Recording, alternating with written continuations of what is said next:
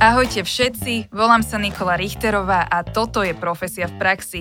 Podcast spoločnosti Profesia, vďaka ktorému sa dozviete všetko to, čo potrebujete vedieť o práci, pracovnom živote, trhu a najmä jeho príležitostiach, aby ste našli čo najlepšie uplatnenie, mali informácie o platoch a dostali sa presne tam, kde chcete vo vašom živote byť.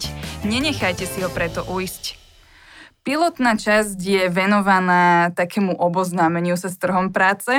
O tom, ako to dnes vlastne vyzerá s príležitosťami na Slovensku, sa porozprávame spoločne s Ivanou Molnárovou, ktorá je šéfka spoločnosti Profesia. Ahoj. Ahoj. Uh, ja si dovolím hneď takto na úvod začať uh, s takým zhrnutím celého roka 2020. Uh, vraciam sa teda späť v čase. Je začiatok roka 2020. Slovensko čakajú parlamentné voľby. Miera nezamestnanosti je na historických číslach pod 5% a na trhu práce sa riešia témy, ako je napríklad e, štvordňový pracovný týždeň a či si ho naša ekonomika môže dovoliť, alebo teda komunikovanou témou bola aj, e, bol aj cestovný ruch a jeho rast a hlavne problémy hotelov, ktoré nevedeli nájsť nových ľudí. E, a šup, teraz sa vraciam naspäť do dnešnej situácie. Je rok 2021 a asi to nie je len taký môj pocit, že o tomto, čo som teraz načrtla, zdá sa mi, že to bolo veľmi dávno, že nie pred rokom, ale ako keby pred dvomi rokmi, tromi rokmi a podobne. Naozaj sa stalo odvtedy veľmi veľa. My sme za celý rok 2020 zaznamenali na profesii 190 tisíc pracovných ponúk. V roku 2019 to bolo o 72 tisíc pracovných ponúk viac. A vlastne aj tu nezamestnanosť, sme, teda miera nezamestnanosti bola v decembri o mnoho vyššia, 7,5%. Naozaj sme zažili prepušťanie a teraz som si aj uvedomila, ako negatívne začíname, ale v podstate i vy chcela by som od teba hneď na začiatku také zhrnutie, že či toto, čo som spomínala, označuješ aj ty sama za krízu. Určite áno, je to, je to kríza, je to to, čo naše generácie nezažili vôbec v živote a musíme sa, museli sme sa s tým vysporiadať a stále sa vysporiadame a stále sme nie, nie na konci. Ale mm, samozrejme, ako si spomínala, na rok, rok 2020 uh, hotelieri nevedeli nájsť zamestnancov a teraz sú najpostihnutejšie práve tieto segmenty, čo sa týka celkové horeky, hotelierstva, reštaurácií. Dneska som dokonca čítala, že začínajú reštaurácie predávať všetok majetok, lebo nevedia akoby splácať uh, tie svoje poži- uh, pohľadávky, prepúšťajú ľudí a a neviem si dosť dobre predstaviť, aby sme toto nenazývali krízou, takže určite to kríza je. Ja som vlastne načrtla E, tú mieru nezamestnanosti, že aké veľké prepušťanie to bolo, ale ono to vlastne trošku inak vyznie, keď to poviem v konkrétnych číslach o ľuďoch a ja som si teda ľudí a ja som si teda dala záležať a našla som si štatistiky ústredia práce a v januári 2020 evidovali úrady práce. 137 tisíc nezamestnaných Slovakov. V decembri to bolo 207 tisíc, čiže to znamená, že 207 tisíc Slovakov začalo vlastne rok 2021 bez nejakej pracovnej istoty ten počet tých ľudí bez práce sa zvyšil o naozaj 70 tisíc. To je veľmi vysoké číslo. Ja by som sa ťa chcela spýtať, že kto sú to vlastne tí ľudia, tých 70 tisíc, čo pribudli, že na akých pozíciách oni vlastne najčastejšie pracovali, z akých odvetví sú najčastejšie? Ako sme spomínali, už je tá horeka, celý sek- sektor gastro, reštaurácií, to znamená všetci čašníci, barmani, tí, čo sa nám starali o to, ako byť v hoteloch, čiže recepčné na hoteloch. Takisto eventový, eventový biznis postihla táto pandémia, alebo sa neorganizujú žiadne eventy. Takže je to obrovské množstvo ľudí, ktorí v podstate stratili prácu vďaka pandémii alebo dôsledku pandemickej krízy a teraz, teraz je, majú aj veľmi malú šancu si nájsť. Ale takisto sú postihnuté odvetvia ako administratíva a supportové služby alebo call centra, lebo nepotrebujú poskytovať toľko služieb pre iné odvetvia, ktoré napríklad letecké spoločnosti alebo podobne tiež v cestovnom ruchu, rôzne služby, čo sa týka účtovných služieb, vzdielaných služieb, už nepotrebujú akoby poskytovať support iným odvetviam, lebo aj tam padol ten biznis a tým pádom dochádza k tomu masovému prepušťaniu. Že samozrejme postihne to jedno odvetvie, ale zároveň sa to začne nabalovať, nabalovať a postihuje to ako snehová gula ďalšie a ďalšie odvetvia. Ani si nevieme predstaviť, aký dos- dopad to môže mať na ďalšie odvetvia a ďalší priemysel. Lebo samozrejme, keď ľudia cítia krízu a neistotu, tak sa znižuje spotreba a začínajú rozmýšľať, kde minú peniažky a na, na čo minú peniažky na základe toho potom e, v podstate premyšľajú, že či si to kúpia alebo si to nekúpia a tým pádom e, obchodníci nemajú čo predávať a výrobné podniky nemajú čo vyrábať. Vieš aj povedať, že či sa zmenila, zmenilo správanie možno uchádzačov v roku 2020 alebo aj teraz, že vlastne aké sú tie pozície, o ktoré majú oni najväčší záujem a možno, že aké sú to tie pozície, na ktoré je vlastne aj najťažšie sa zamestnať práve kvôli tomu, že keď už si idem hľadať robotu, tak musím počítať s tým, že ten počet uchádzačov, ktorými budú konkurovať, je príliš vysoký. Tak Určite je spomínané administratíva, tá je vždycky akoby top jedna pre uchádzačov a hlási sa tam veľa a firmy majú veľa reakcií, ale takisto pre nás bola najnavštevovanejšia profesia anketár, kuriér a podobné profesie, ktoré teraz sú v podstate in, lebo tí kuriéri naozaj nestíhajú dovážať, dovážať tovar, lebo iný spôsob ako... Mm, ako si objednať alebo kúpiť niečo, čo potrebujem do domácnosti, nie je iba cez v podstate e-shopy a tí kuriéry sú, kuriéry sú naozaj veľmi vyťažení. A v podstate nedostatkové pozície sú v podstate celý, to, že sa prepustil celý podstate ten gastrosektor, tak oni sa snažia zamestnať či už v potravinách, alebo hľadajú v podstate eh, donáškové služby a podobne.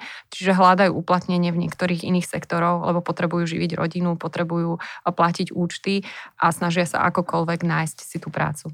To znamená, že naozaj vidíme vyšší záujem aktuálne aj o tie pozície, ktoré možno, že ne, nemajú nejaké špecifické požiadavky. Určite, určite áno. Prax. Určite áno a to vidíme aj na počte reakcií, priemernom počte reakcií na jednu pracovnú pozíciu, že tá sa zdvojnásobila oproti, keď to porovnáme s rokom 2018 alebo 2017, tak ten počet reakcií je až 26, 26 eh, reakcií na jednu pracovnú pozíciu a samozrejme na niektoré pracovné eh, ponuky reaguje až 100 až 200, 200 eh, uchádzačov.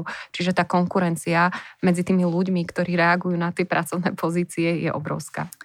Dobre, tak toto sú uchádzači a teraz sa pozrieme na tie firmy. Uh, rozprávali sme teda o tom, že tých pracovných ponúk je naozaj menej, uh, výrazne menej, ale zmenil sa, vlast, zmenila sa aj celkovo tá ponuka, že možno, že dávajú firmy iné pracovné eh, ponuky aktuálne ako v roku 2019, alebo že či sa teda zmenil iba ten počet? Mhm. Určite firmy začali viac zverejňovať pracovné ponuky v oblasti obchodu, eh, výroby, IT, dopravy, špedície, logistiky. Takže to sú presne tie odvetvia, kde je mm, veľký záujem o ľudí. Takisto sme videli minulý, e, minulý mesiac, to znamená v januári, že sa zvýšila ponuka v rámci strojárstva. A keď si zoberieme napríklad informačné technológie, lebo teraz mnohí ľudia prešli na home office, tak oveľa viac potrebujeme mať zabezpečené to prostredie aj v rámci IT potrebujeme viacej e-shopov, takže uh, rôznych technologických vecí. Takže sa zvýšila ponuka aj v rámci informačných technológií.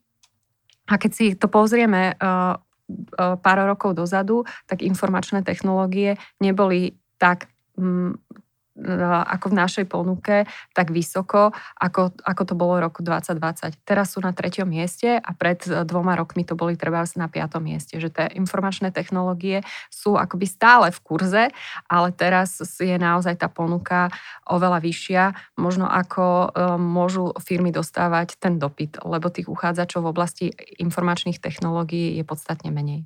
Ja som si všimla, že keď už niekto aj spomenie informačné technológie, tak niektorí ľudia sú takí možno, že aj vystrašení z toho, lebo je to často práve ten sektor, ktorému až tak nerozumejú.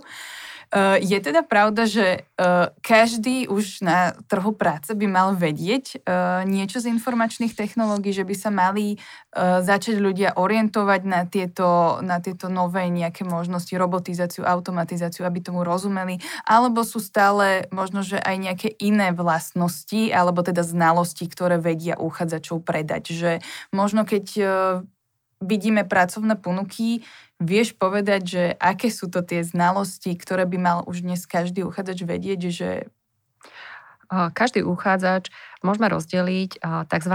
Mm, hard skills a soft skills. A hard skills sú v podstate to, čo si spomínala, tie technologické zručnosti, odborné niektoré veci, ale aj znalosť anglického alebo nemeckého jazyka, vôbec všeobecne cudzieho jazyka. To znamená, že teraz sa predpokladá, že človek, ktorý sa hlási prípadne na administratívnu pozíciu, na vyššiu pozíciu, nie, nie je to do výroby, nejaký operátor výroby, tak by mal vedieť čiastočne aspoň jeden uh, cudzí jazyk. Uh, predovšetkým firmy majú záujem o angličtinu a potom sú to tzv. soft skills, kde firmy v podstate hľadajú ľudí, ktorí sú ochotní učiť sa a sú zvedaví, ale zároveň uh, vedia pracovať v týme, majú analytické a logické myslenie, dokážu, dokážu naozaj vedieť riešiť všeobecne problémy a podobne. A keď som si pozerala nejaké štatistiky zo zahraničia, že čo sú tie top 10 skills, ktoré bude potrebovať akoby celá celá planéta do budúcnosti, tak práve je to analytické, logické myslenie, vedieť, e, vedieť e, komplexne pomenovať problém a riešiť problém, pracovať v týme, vedieť empaticky sa nacítiť na druhého človeka, tzv. leadership alebo vedenie týmu potom je tam, je tam určite komunikačné zručnosti, akým spôsobom komunikovať, komunikovať a prezentovať niektoré veci.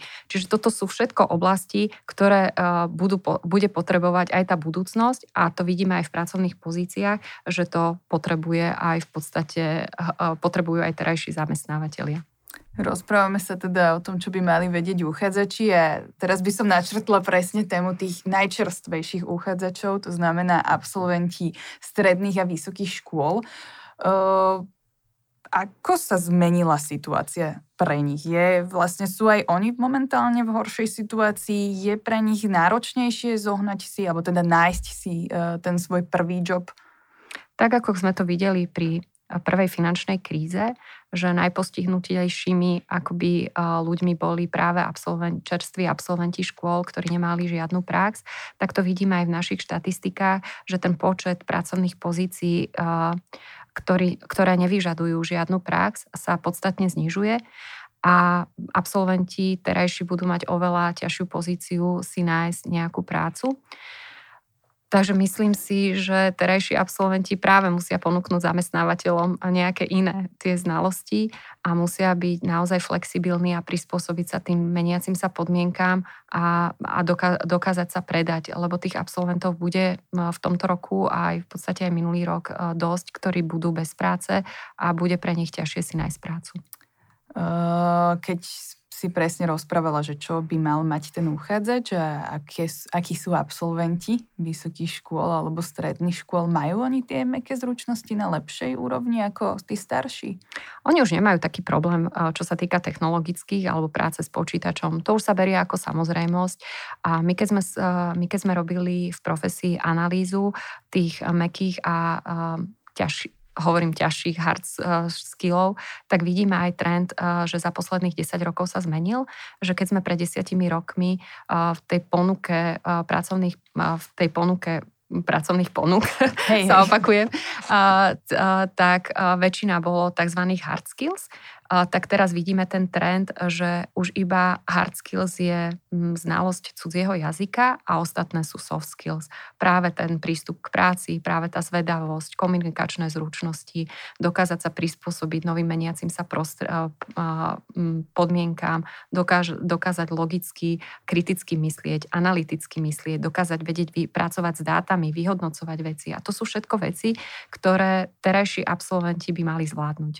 Dobre, a teda požadujú sa viac meké zručnosti. A mňa by zaujímalo, že ako to vyzerá momentálne možno, že s požiadavkami na vzdelanie.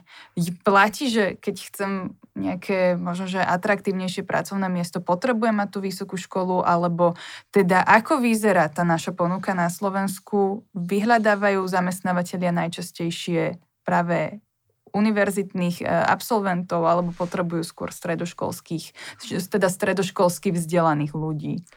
Tak hlavne uh, sú to pracovné ponuky uh, pre stredoškolákov. Stredoškol uh, viac ako 50% pracovných ponúk uh, je požadované vzdelanie s maturitou, potom je požadované uh, stredné odborné vzdelanie bez maturity a len časť pracovných pozícií, myslím, že to je 11% je požadovaných s vysokoškolským vzdelaním. A samozrejme, mnohí absolventi vysokej školy sa potom hlásia na práve na tie stredoškolské pracovné pozície. No a Uh, teda o tomto som veľa počula, veľa sa o tom rozpráva, že práve tí absolventi uh, teda nie vždy reagujú na to, čo by súviselo s tým, čo vyštudovali. No a dá sa nejako datovo podložiť, alebo teda môže presne štatisticky podložiť práve to, že ktorí to sú a kam, na aké pozície tým pádom reagujú? No, e, zaujímavosťou je, že napríklad pedagogické e, školy alebo školy prírodných vied, športu a podobne na prvom mieste e, sa hlásia na administratívne pracovné pozície, prípadne recepčné asistentky a v podstate všetko sú to stredoškolské pozície, čiže vôbec nie sú, nesúvisia s tým, čo vyštudovali. A ja sa častokrát pýtam, a mňa sa to pýtajú zase novinári, že dobre, tak uh, majú, má zmysel, aby štát platil uh, v podstate vysoké školy, uh, že nie je zbytočné, aby ten človek študoval 5 rokov, keď potom sa hrá, hlási na recepčnú alebo asistentku.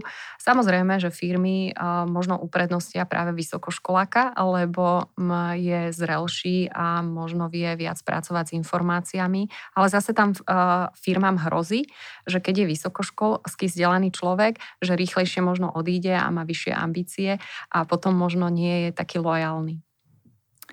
Dobre, a keď sa vlastne deje takáto vec, uh, že, že naozaj máme problém s ľuďmi, ktorí idú na vysokú školu a možno, že chcú hlavne ten titul pred tým menom, uh, že či tým pádom nemáš pocit, že niekedy aj stráca zmysel, alebo teda, že uh, ten vysokoškolský titul už nie je taká prestíž a že sa možno aj správajú tak zamestnávateľia, že či sa dnes tým pádom naozaj stále pozerajú na to, že na túto pozíciu je potrebný nevyhnutne ten titul, alebo možno, že vedia odpustiť, že tam ten titul nebude, ale ten príde človek, ktorý bude mať možno, že už prax, práve tú prax, ktorú možno stihol získať hneď po maturite, lebo nešiel na tú vysokú školu a tým pádom má aj nejaké zručnosti zaujímavejšie. Určite záleží zamestnávateľom, na akej škole študoval, lebo je v podstate známy ten rebríček kvality vysokých škôl, že ktoré sú lepšie, odkiaľ majú lepších uchádzačov, kde je to štúdium akoby náročnejšie a kde ten študent sa musí potrápiť. Samozrejme sú uprednostňovaní častokrát na niektoré akože zaujímavejšie pracovné pozície študenti zo zahraničia, ktorí majú vyštudovanú nejakú zaujímavú zahraničnú školu, vtedy uh, majú oveľa vyššiu šancu um, akoby zamestnať sa.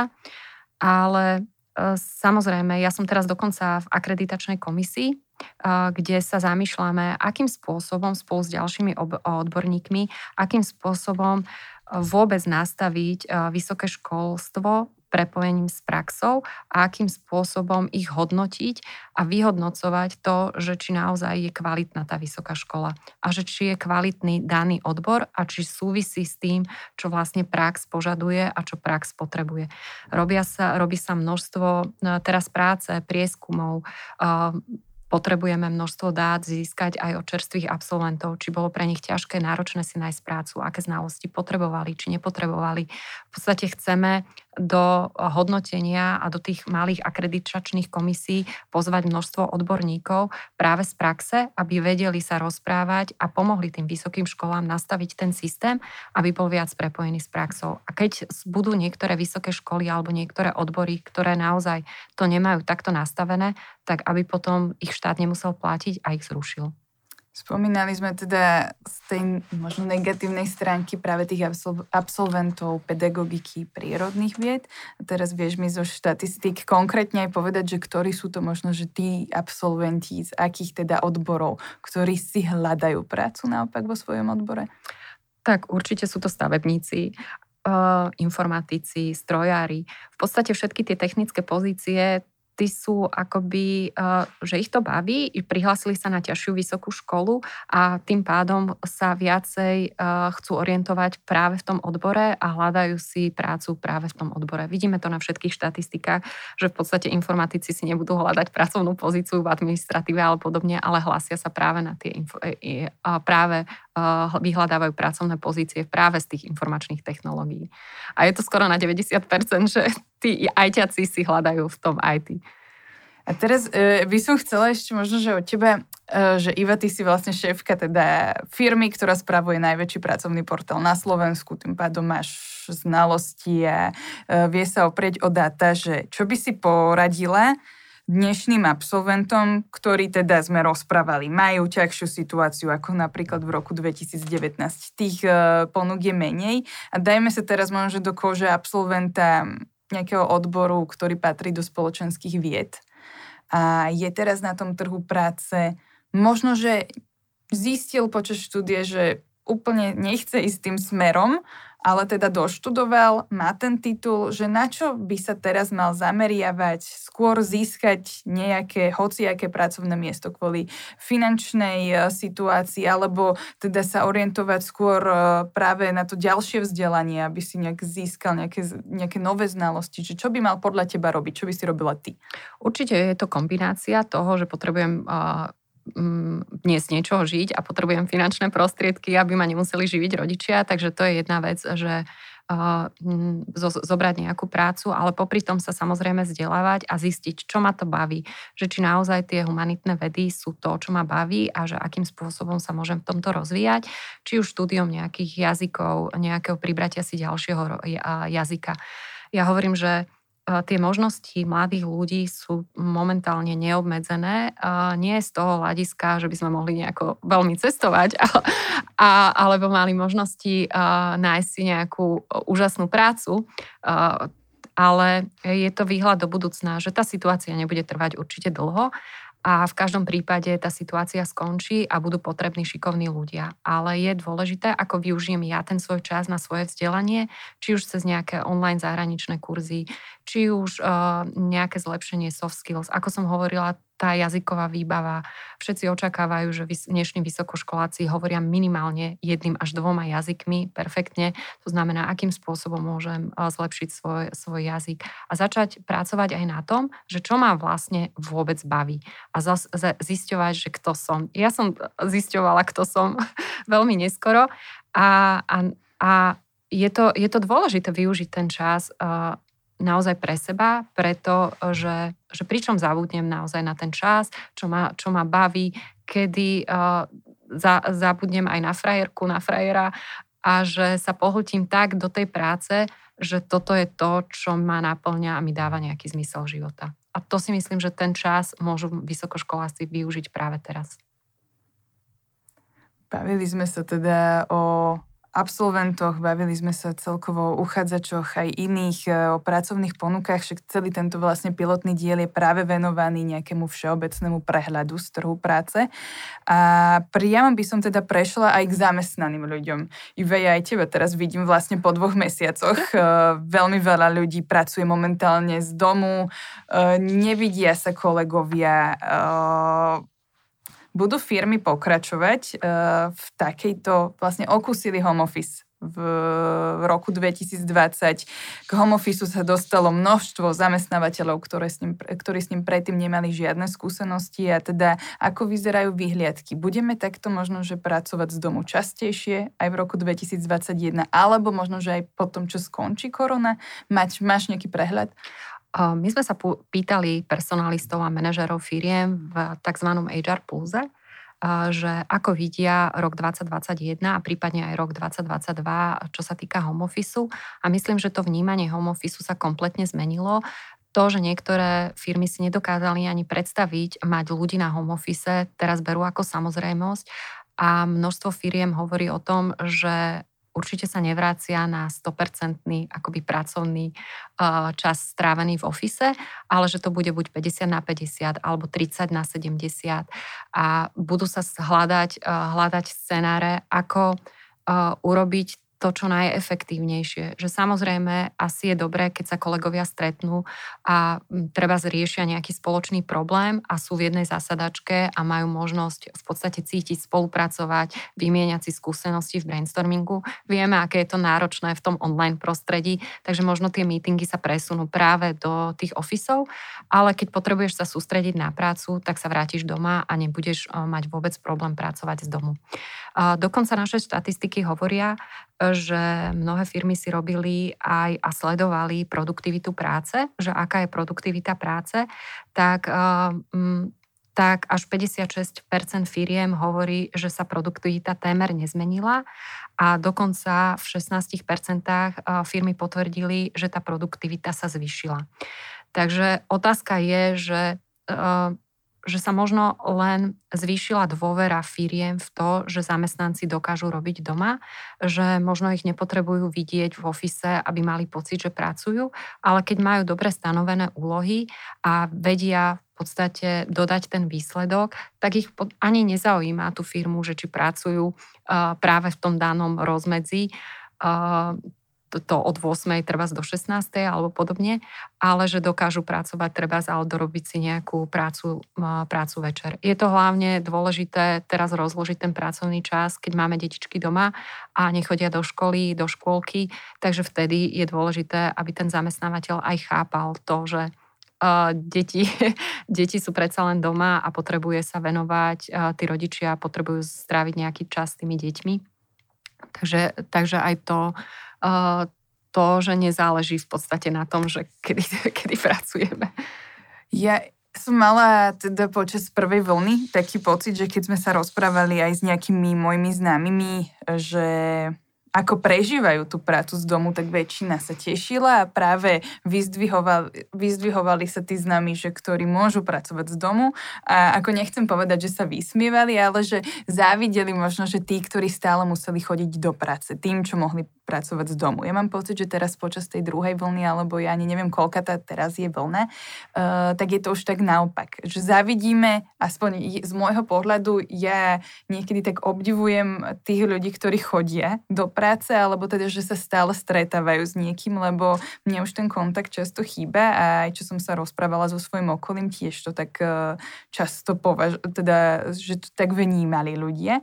Uh, máš nejaké teda informácie o tom, že ako sú na tom naozaj tí zamestnanci, že či im vyhovuje tá práca z domu, alebo naopak možno, že je najlepší taký nejaký mix. Je to asi mix, ale keď sme, keď sme robili práve prieskumy aj v tej prvej vlne, tak veľa tých ľudí, tak ako si to mala ty, bolo spokojných, až 29% bolo naozaj veľmi spokojných a sú šťastní, že sú môžu byť doma. 14% boli skôr spokojní a mm, v podstate pár percent cítilo takú, že nepohodu a že nevedia si zvyknúť na tom home office. Teraz tá situácia, keďže že už bude pomalý rok, výročie toho, že sme doma, tak tí ľudia to vnímajú podstatne inak. Závisí aj to, že ten, mm, že ako by sme nevideli to svetlo na konci tunela úplne teraz, keď to beriem na konkrétny deň, konkrétny dátum, že tých, že tých infikovaných pribúda, pribúdajú rôzne ďalšie mutácie, to očkovanie nejde možno až tak rýchlo, ako by, by sme si predstavovali, takže, takže to svetlo na konci tunela nie je až také, také viditeľné. A, a samozrejme je zima, je menej svetla, ako keď bolo v prvej, v prvej vlne. Vtedy bola jar, teplo, ľudia chodili viac do prírody, viac strávili času vonku, bolo to také optimistickejšie a išli sme do leta a to leto nám prinieslo takú úľavu, že sme mohli aj sem tam vycestovať v rámci Slovenska. My sme to videli aj na číslach na trhu práce, že že naozaj v v júli, v, jú, v júli, v auguste, v septembri sa aj začal spametávať ten trh práce a dokonca v jeden týždeň v septembri sme prekročili počet pracovných pozícií ako v roku 2019 a nalieval sa nám taký optimizmus. Ale potom prišiel október a s tým aj chladnejšie, tmavšie dni, aj pesimistickejšie správy.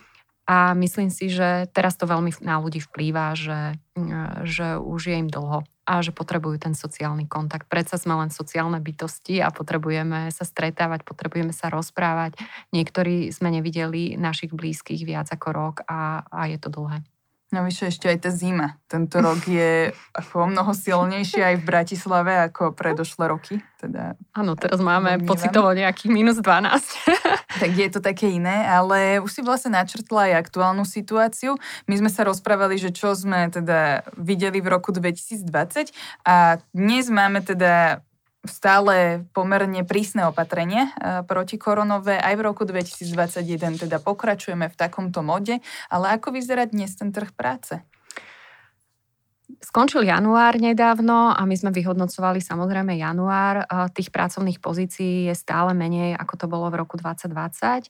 Um, je tam pokles zhruba uh, o 20%, samozrejme v niektorých segmentoch až pomaly o 100%, ak sa rozprávame o horeke. Takže ten trh sa ešte nespamätáva tak rýchlo, ako by sme si predstavovali. Samozrejme, tí najväčší inzerenti sú hlavne väčšie firmy, stabilnejšie firmy, väčší zamestnávateľia a naopak, čo nám ubudlo, to sú hlavne tí malí podnikatelia alebo tie menšie firmy, ktoré skôr prepušťajú a ktoré nevidia to svetlo na konci tunela úplne. Takže vidíme, že nezverejňujú sa tzv. tie jednorázové ponuky, ktoré, kde zraz čas firma zverejnila nejakú pracovnú pozíciu a bola pestrosť tých pracovných pozícií, tak teraz je tá pestrosť možno nižšia. A čo sa týka výhliadky, ja som čítala nejaké, ja sa snažím teda pozerať hlavne optimistické správy a pozerať výhliadky a pozerať sa na ten svet optimisticky. A ja verím tomu, že zase ako prídu tie teplé dni a začne, začne pribúdať toho svetla, začne byť viac ľudí uh, zaočkovaných, že budeme vidieť to svetlo na konci tunela, že sa budeme môcť možno v lete uh, vrátiť do svojich ofisov a k nejakému takému uh, normálu. Uh, a predpokladám, že druhý pol rok e, to už bude aj e, priaznivé pre celý trh práce, že to prežijeme spoločne, tie ťažšie časy a že ten e, druhý pol rok 2021 už bude optimistickejší. Takže už neočakávaš uh, taký prepad, aký došiel napríklad, v, lebo my sme v roku 2020 mali najväčší prepad ešte v, v apríli, vtedy za jeden týždeň bolo 1600 ponúk. Uh, teraz sme na 3-4 tisíc.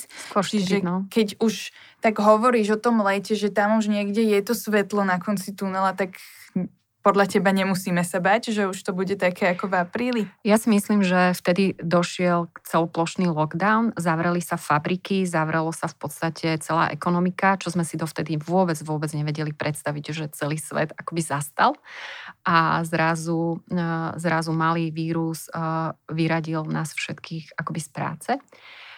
Ja si myslím, že teraz už viac poznáme tú situáciu, vieme s tým viac pracovať, je vakcína a že mm, už ten prepad najhorší sme zažili a že to pôjde už len stále, stále optimisticky hore.